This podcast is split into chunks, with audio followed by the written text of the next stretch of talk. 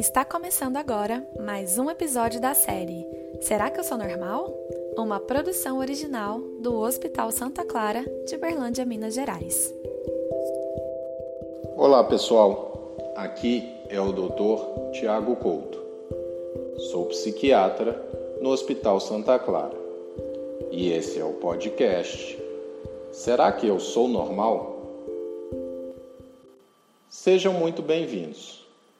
Hoje nós vamos falar dos conceitos de normal e patológico.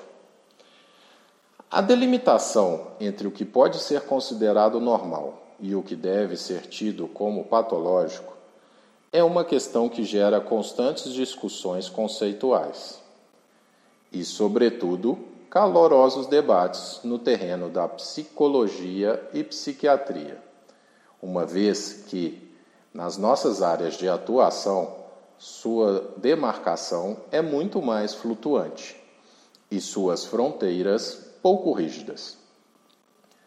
Como psiquiatra, entendo que essa discussão é ponto-chave em nossa especialidade e, por isso, fiquei muito satisfeito quando coube a mim abordá-lo nesse podcast. Talvez a primeira definição de normalidade que vem à mente é o matemático, em que a distribuição normal seria aquela que engloba a maior parte dos resultados de um conceito ou população, e o patológico seria, portanto, o que está fora dessa norma. Como exemplo dessa prática na medicina, temos que 12 por 8 e não qualquer outro resultado, é considerado padrão de normalidade para pressão arterial sistêmica.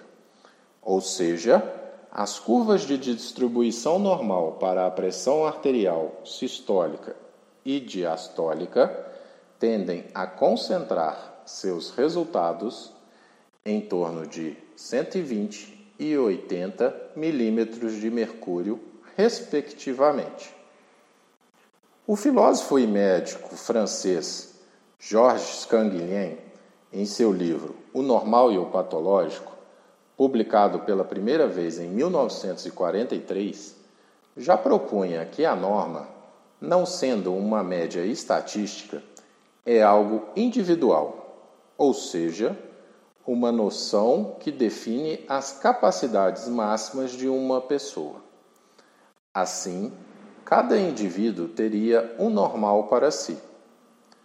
Portanto, para ele, no campo da psicopatologia, esse conceito matemático de normalidade não poderia ser aplicado, visto que cada ser humano é único, dotado de uma história de vida única, de traumas ou vitórias únicas e, sobretudo, de potencialidades também únicas. Outra definição importante de normalidade na psiquiatria advém do ramo fenomenológico existencial de nossa especialidade.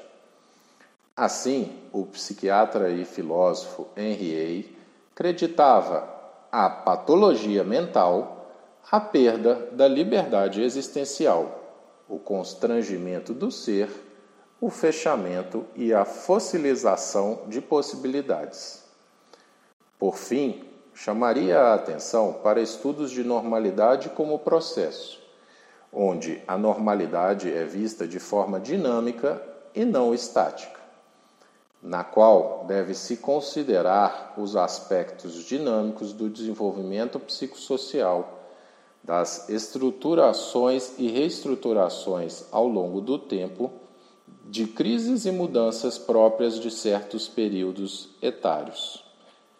A normalidade ao longo do ciclo de vida é conceito bastante utilizado na psiquiatria da infância e adolescência e na psiquiatria geriátrica. Existem outras definições de normalidade na psicopatologia, mas sendo as três acima as mais importantes para mim, preferi me concentrar nelas. Até por isso, não poderia encerrar esse podcast sem antes fazer um alerta. Há diversos critérios de normal e patológico, mas esses critérios devem ser estudados de modo crítico e reflexivo. Nesse sentido, o que importa não é se um conceito é melhor ou pior do que o outro, mas saber que todos eles têm, têm limitações e o profissional deve estar sempre atento ao seu próprio viés filosófico. É isso, pessoal. Espero que vocês tenham gostado. E não se esqueçam de ouvir todos os episódios. Ok? Muito obrigado e até mais! A gente vai ficando por aqui. Se você gostou do nosso papo, compartilhe esse podcast no WhatsApp, no Twitter e no Instagram com os amigos para que mais pessoas aprendam sobre saúde mental. Será que eu sou normal? Uma série com produção original do Hospital Santa Clara para você, porque nosso propósito é cuidar bem bem.